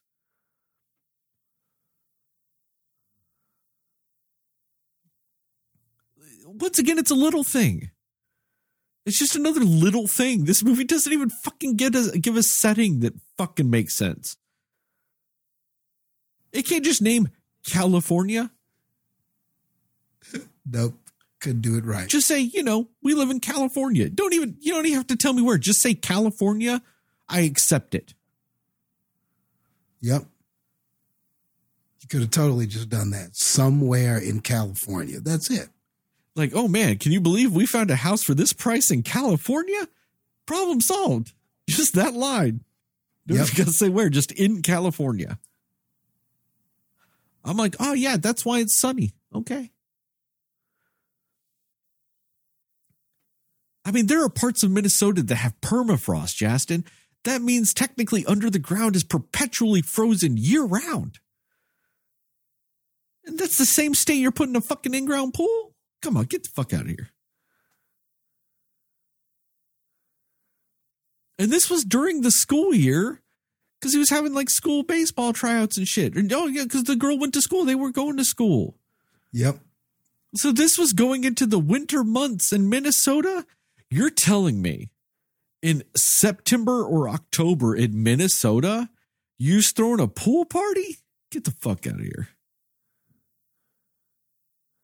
You ain't doing that shit.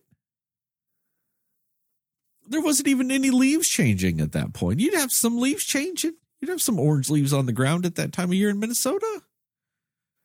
I had that shit in my front yard here. And we happen we start winter at least a month after Minnesota does.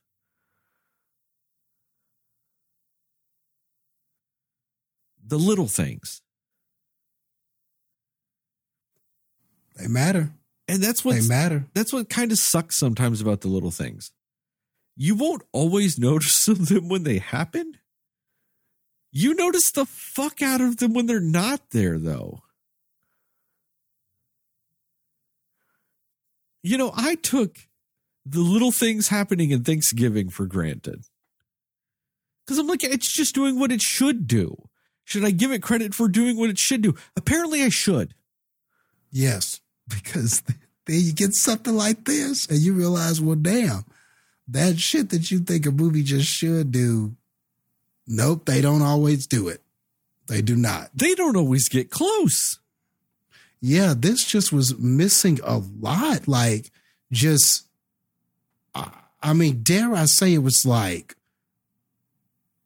it, it, was so bad that it was just uncomfortable. Like, you, you're just sitting there going, are we going to nail anything? Are we going to do anything right? And we don't. We don't. Even the things that sort of had potential, like, like I wasn't completely mad at the whole thing, uh, at how it started with the dad, you know, finding out that he was, that the pool was healing him and having to keep going back to the pool because it, it seemed like a source of his healing and, and, and, and him almost becoming dependent on it and stuff like that. I, I just wish that the whole thing behind that wasn't some wishing well shit. I mean, I, I wish you could have just omitted all that. What if like the whole family was somehow improving something because of this pool? And Yeah. and the idea was to just get eventually get one of them to be so dependent on it maybe then you could convince them to kill someone. but like it would have been cool if like everybody's life was improving. Like have the Because little boy getting pool. better at baseball. Exactly. And he's And and he have- finds that the more he swims, the better at baseball he is. Yeah. And, like have the girl, you know, she's good at sports and all this other stuff, but maybe she feels like the more she swims in that pool, the more confident she has to talk to guys. yeah. You know, the more confident she has to just be herself or whatever. Like you could just tie it into stuff like, you know, those little things. You know, you could have the mom being stressed about money because the dad no longer has a job and they've got medical bills racking up because they were worried about the insurance part earlier in the movie and all this other stuff. And like, just the more she swims, the less she cares about it Yeah. because like have her like just being a rock star at her job, being like, ah, you're getting like great performance reviews. But then she's also stressing out about it less because her husband's getting better. So maybe maybe him going back to baseball is not crazy. yeah. You know, just all of their lives improving. I that's a great point, Jastin. And then it ties into what I said earlier. Then you could have that deal be with all of them. Exactly. And and then you find out that's the what the pool is trying to do. It's trying to improve everybody's life so that they become dependent. And I thought maybe that's where we were headed with the dad. I thought he was going to become so dependent on this, like it almost like a drug. Like I gotta have it. I gotta have my dips in the pool. I gotta have this pool because it's it's making my life better. But if that was the whole family, man, you might have had something with this. And they kind of did that with the dad, but they did it way too late. It was too late. Yeah. like they It had was- them trying to leave and then he got he got pool sick you know where like the possession part of the pool like started fucking him up and then he was like oh but i just got to go for a swim you know it was after they did the pool sick you don't even need to get to the pool sick have them be like we need to go now we need to go now and he's just like fuck you you think i'm leaving this fucking pool Yeah. you yeah. think I'm leaving? Going back to baseball? You think I'm leaving? Getting rid of MS? Like you, it, it, like in what universe do you think I'm fucking leaving this? You know what I mean? That type of thing. yeah. And then you could add urgency to the movie because, like, say you don't go to the point where like the whole family's corrupt, but like, say they all leave and they go stay in a hotel, and then the mom wakes up, middle of the night, realizes the son's gone. Because he went back home to try to save dad and try to convince dad to go. And so then it becomes the race against the clock to go save the son because you're afraid of what's going to happen. That way makes way more sense. Yeah. Why didn't we do something like that? But this idea of the dad, and like you said, why did the dad get corrupted so late? All those interactions with the pool, all this shit that was happening, and this pool waits to strike and corrupt him with that possession when you've got a pool full of all these other people that you could have corrupted at the same time. You could have had hell of people in that pool possessed, and you just got him. So it was almost like the whole point was to just get this one sacrifice. But why? Don't you want as many sacrifices as you can get? Like you could have, man. That that that pool could. I mean, the the pool could have scored big. You had a pool party Think about full this. of people. It corrupts multiple people, right? Like do that whole thing. But beginning of the movie isn't Rebecca just falling into the pool getting a toy. That's her going upstairs. Brother's on a breathing thing, whatever. She helps get him out of bed, puts him in a wheelchair. They go outside. And she tries to drown him because she's corrupted too. And they end Yeah. up fighting in the pool. he kills her, he's now no longer sick. Huh. And you could have the mom be okay with it because that was her wish too, was for him to get better. So, you know, she could be have been corrupted by the pool, but just not take part of that scene. So you find out later that that's what happened, but she was okay with it because she was corrupted too. And she got her wish. And he got his wish. You know what I mean? Like that type of thing. Yeah. And if that pool, and if you had that pool party a little earlier, where it could have possessed multiple people, all this crazy shit could have started happening around town. Oh, think about And, this. and, Think and, we could have got some more, been. and we could have got some body counts up in Yeah, here. think about how crazy it would have been if they showed a scene where like some guy like takes his girlfriend to that pool later, like at some point in the movie, and just fucking drowns her in there. And then they're like, "Oh man, did you hear Billy won the lottery?" Because like since it made the bodies disappear, then he's like, "Oh, did you hear Billy won the lottery?" You know, oh he got yeah he got that Corvette. You know that type of shit. Like, and it would have been one of those things that nobody knew what happened. It's just, but the audience would have. Yep. Yep. And then later, when they go down to the Pooliverse, they could have seen, you know, his girlfriend Stephanie down there. Mm-hmm. And been like, oh man, Stephanie was killed. Yeah.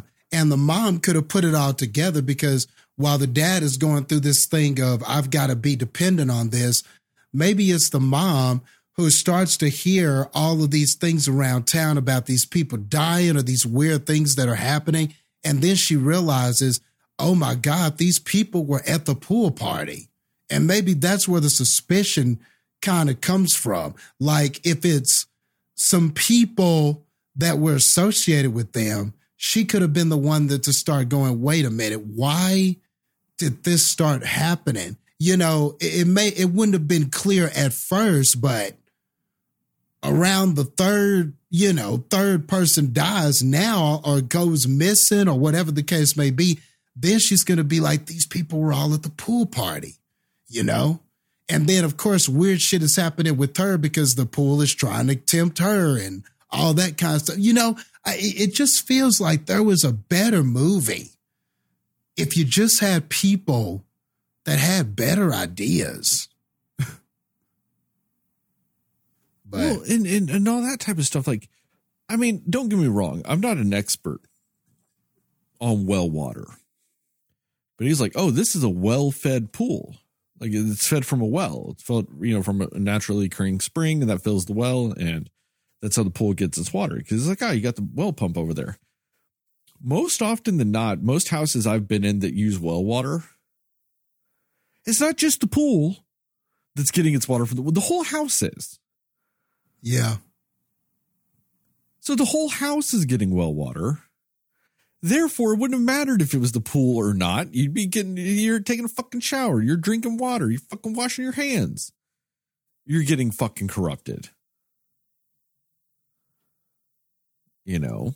And also, most of the time, properties, especially neighborhoods, don't have their, their own individual well. Like, there's other people that use the same well. So it should be in multiple houses. You know? It's just it's little. Once again, it's little things. yep. It's just all these little things, man. And it adds up to one colossal failure.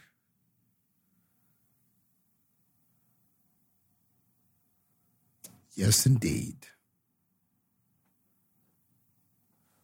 And now I'm pissed again because I felt like I tried more recording this episode than they did fucking writing, directing, filming, showing, promoting anything with this movie. I mean, we did. We did try harder than than they did. It sure as hell feels like it.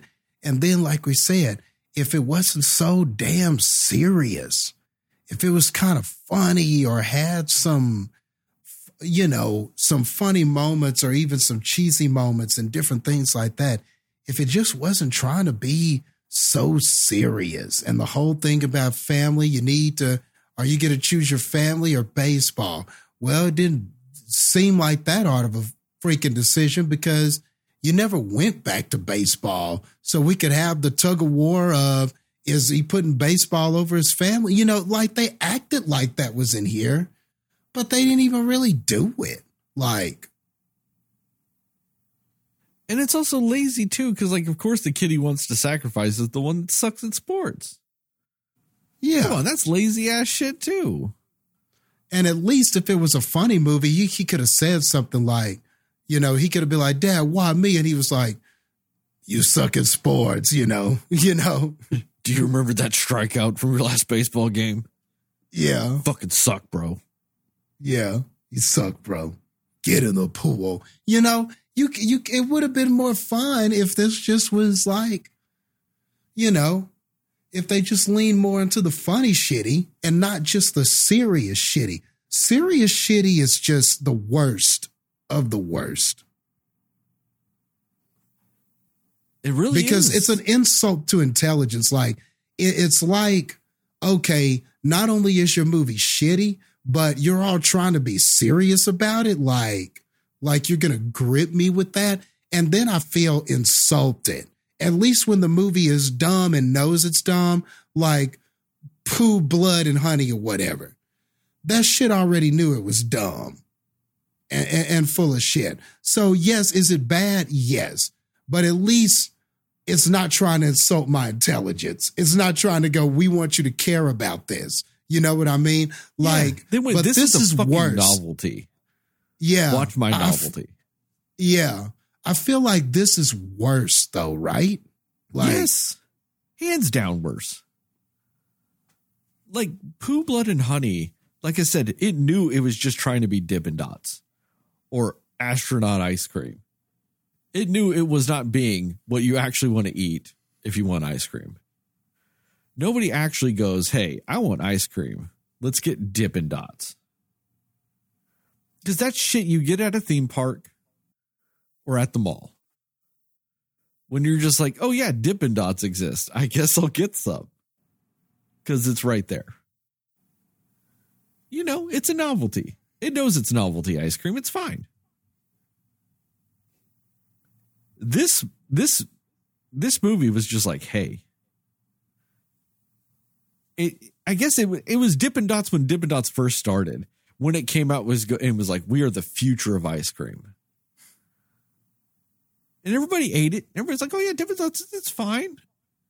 But then when Dippin' Dots is like, "No, we're the future of ice cream," and then they went, "Or I'm just gonna go get some Blue Bell," because you're not. And this was just like it, this was like if Dippin' Dots just never gave up, being like, "No, we are the future of ice cream," and you're like, "You're not." You know why? I can't get dip Dippin' Dots at Walmart. You ain't the future of shit. The future of ice cream isn't me going to a little fucking teenager in the mall to get some ice cream. That's not the future of shit. Especially a food product like ice cream.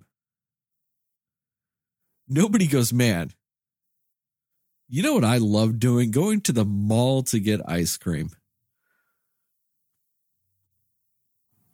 Yeah, I get what you're saying with that. And like relating it back to this movie, that is exactly what they did. They kept having these scenes in there going, take this seriously, take this seriously, take this seriously. Like when the mom and the daughter are having that scene, and she's like, you know, back then I was so scared when I had you. And you know what I realized? We're in this together and we're we're gonna get through this together. And like I'm like, oh God, you know, like it's just that cliche ass. We we can make it because we're a family and stuff. But you know, if this movie was trying to be funny, like eh, she she would have said that whole monologue, like, oh, you know, we're a family and we're together, we're gonna stick together. And the daughter could have been like, I don't know, I don't know about this though, mom. This is some fucked up shit. You know, like I mean, you know, you could have just Or just done that teenager thing and been like, cool, mom. Can can I go hang out with Becky now? Yeah, or just not listening to her or something. You know, you could have just done some way more fun stuff you know, and and it was just, but it, like but like you said, it was like the ice cream, like it just kept going. You need to take this seriously. This is a serious movie. You need to take what's happening seriously. You need to care about this. And like I said, it just felt insulting. Like, come on, bro. I know this is from Amityville when the guy, when the husband goes mad ape and the, the, the, and the family's in jeopardy. That's Amityville horror. The, when Rebecca is like, come over here to the, to the drain and, there's so stick your head in the drain. Violence. There's like, and you can also tell that it's PG thirteen because it's like everybody's just getting cut on the hand constantly throughout this movie. Yeah. there's so many hand. What was with that? Yeah. But no, you're right, Jastin. It, it, it's Amityville horror. Oh, that that was just downright. That was insulting. When he's just running around the house going, "No, no, no, the pole. Yeah. Just and also like, can we stop doing that? The the, the weird black veins to show that somebody's possessed or something. Yeah, can we just that? stop that? Yeah. It's tiresome. I am so sick of scenes where people have these black corrupted veins and nobody notices them at first. I'm so fucking tired of that. It's annoying.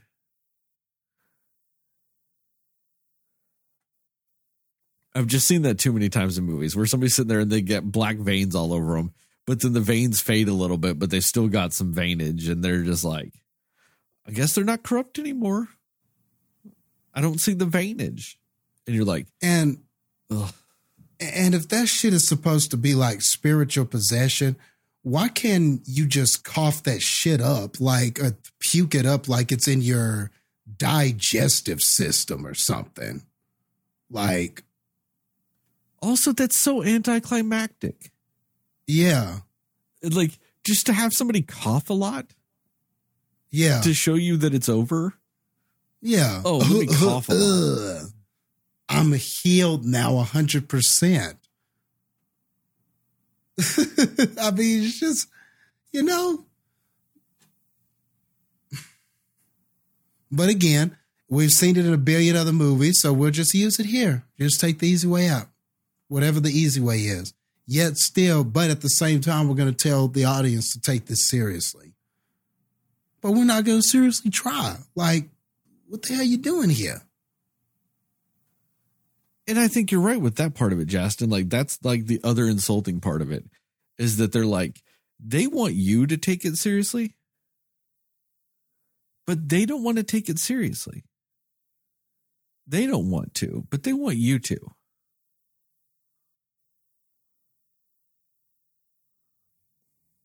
Yeah, and then hiring all these actors and actresses and making them try when they could have just been having fun and you know they, could have been having fun and having some laughs and you know maybe they did you know maybe they did have some laughs but i'm talking about within the making of this film because it's not a serious film and it's supposed to be funny.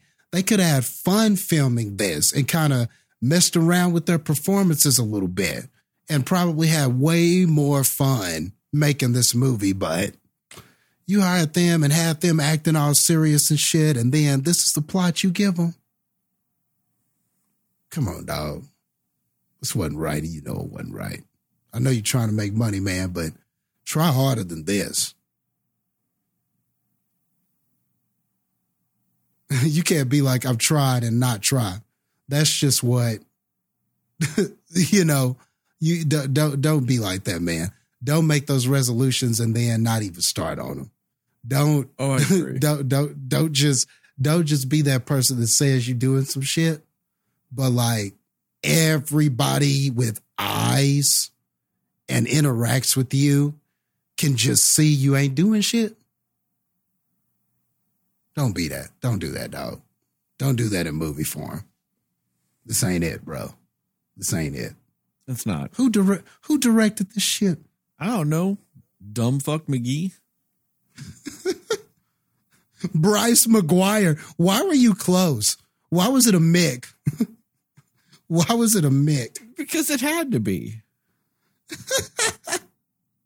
What?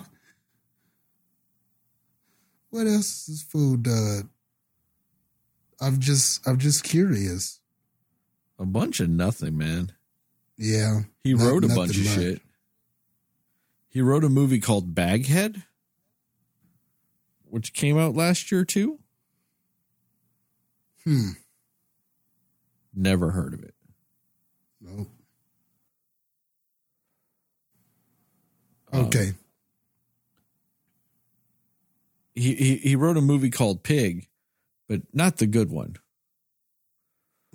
Some other fuck of a movie. Okay. I was about to say, there's only one pig I know. No, not the good one. I know it wasn't that. I mean, I mean, It also says he wrote he wrote the in 2014. Okay, so the original Night Swim, the short film, is a woman swims in her pool at night, but something watches her.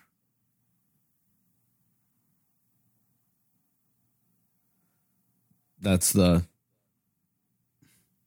that's the premise of the short film. okay. All right. You know, I guess that's, you know, a thing too. Okay. So apparently the scene, the short movie was the mom swimming in the water, Yeah. I, I guess. I guess. Because it's just the only cast in the movie is the woman and a cat. So I guess that's, yeah. It's the mom swimming in the water scene. That's the short film.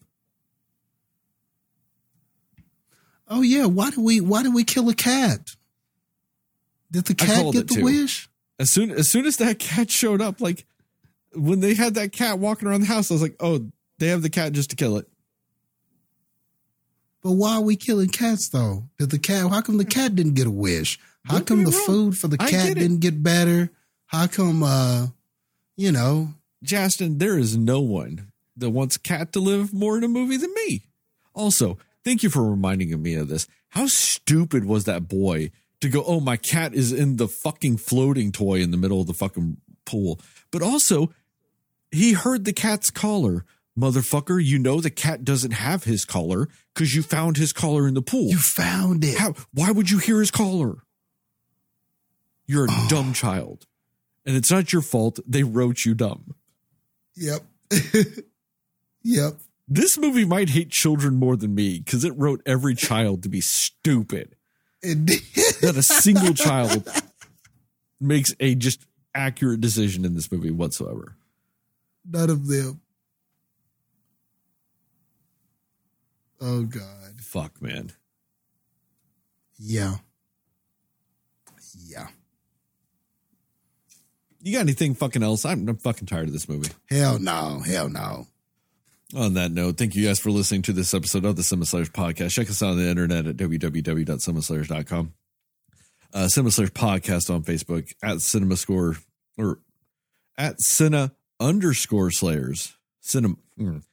Let's try that one again. Um, at Cinema underscore Slayers on both threads and Instagram. Uh, Cinema Slayers pod on TikTok and YouTube.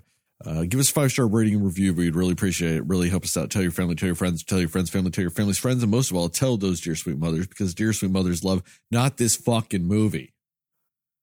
Amen. We here at the Cinema Slayers podcast are pro slut, pro Sydney, uh, pro naked. Uh, remember you, yes, you, but not this movie. But you, listener, are enough and justice for Chris. Uh, shout out to Plug Migo and Mundo Cho for our theme song and logos, respectively.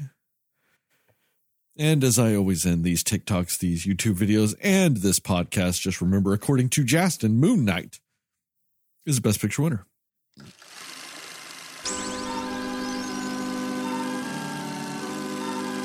Yeah, I'm, I'm really mad that there wasn't a cat ghost.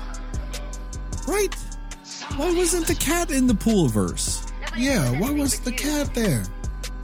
That would actually be kind of funny if you just see an angry cat swimming toward them. Yeah, just an angry cat, just like, yeah, I'm a demon now. Dude, why, why couldn't the cat have saved him? Because he was an innocent. yeah. Oh, that see, that would have at least been something. Like the cat, just this weird swimming underwater cat saves him. Yeah. What was that cat's name too? Like Charles or Clancy or whatever? It had a dumb name. Um, Langston, I don't know. It was like Cedar or something. It was weird. It was like, yeah, just a weird fucking name for a cat because it was like an item. Like the name of an item. They were like, "Where's High Chair at?" or something. Ugh. This episode surprisingly went way longer than I thought it was. Yeah, I was thinking, man, we'll be lucky to get an hour and a half, and here we are. Ugh. See, see, uh, Bryce McGuire. This is what happens when you try. You get, you get a solid effort when you try, just a little. and a good joke too. I mean, we were laughing a lot early in this movie. Yeah, And they or early in this episode, they tried to make you laugh at points in this in this in that movie, and he did, not a single chuckle to be had. none. Ugh, this movie. All right, I'm out of here.